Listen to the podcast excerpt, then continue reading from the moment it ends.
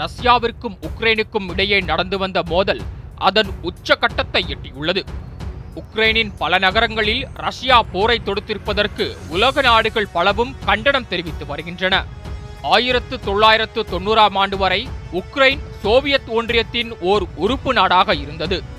அதற்கு பின் சோவியத் சிதைந்தபோது சுதந்திரம் பெற்று தனி நாடாக தங்களுக்கென புதிய அரசமைப்பு சட்டத்தோடு செயல்பட்டு வருகிறது. எனினும் ரஷ்யா உக்ரைன் மீது தனது தொடர்ச்சியான ஆதிக்கத்தை செலுத்தி வருகிறது. இதை விரும்பாத உக்ரைன் நேட்டோ நாடுகளின் கூட்டமைப்பில் இணைவதற்கான வேலைகளில் இறங்கியது.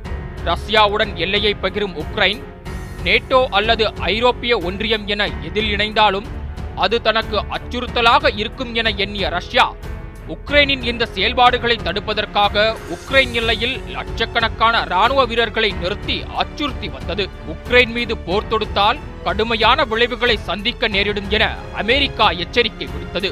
ஆனால் ரஷ்யாவோ உக்ரைன் மீது போர் தொடுக்கும் எண்ணம் ஏதும் இல்லை என்று சொல்லிக்கொண்டே உக்ரைனின் எல்லை பகுதிகளில் தொடர்ந்து தனது ராணுவ படைகளை குவித்துக் கொண்டிருந்தது.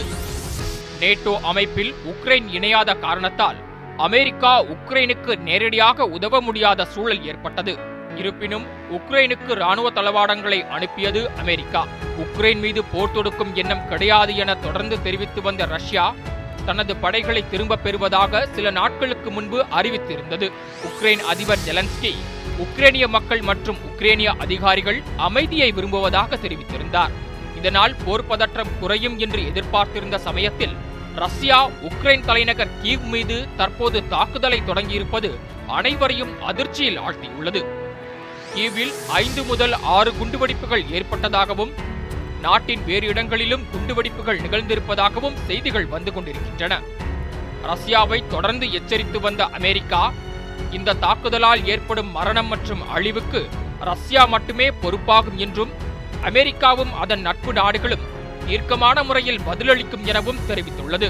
இதற்கு பதிலளித்த ரஷ்யா இது போர் இல்லை என்றும் ராணுவ நடவடிக்கை எனவும் விளக்கம் அளித்துள்ளது மேலும் அமெரிக்கா மற்றும் அதன் நட்பு நாடுகள் இதில் தலையிட்டால் தக்க பதிலடி கொடுக்கப்படும் என்றும் தெரிவித்துள்ளது. அதே நேரம் உக்ரைன் ராணுவம் தேவையான நடவடிக்கைகளை எடுத்து வருகிறது என்றும் மக்கள் அச்சப்பட வேண்டாம் எனவும் உக்ரைன் அரசு தெரிவித்துள்ளது.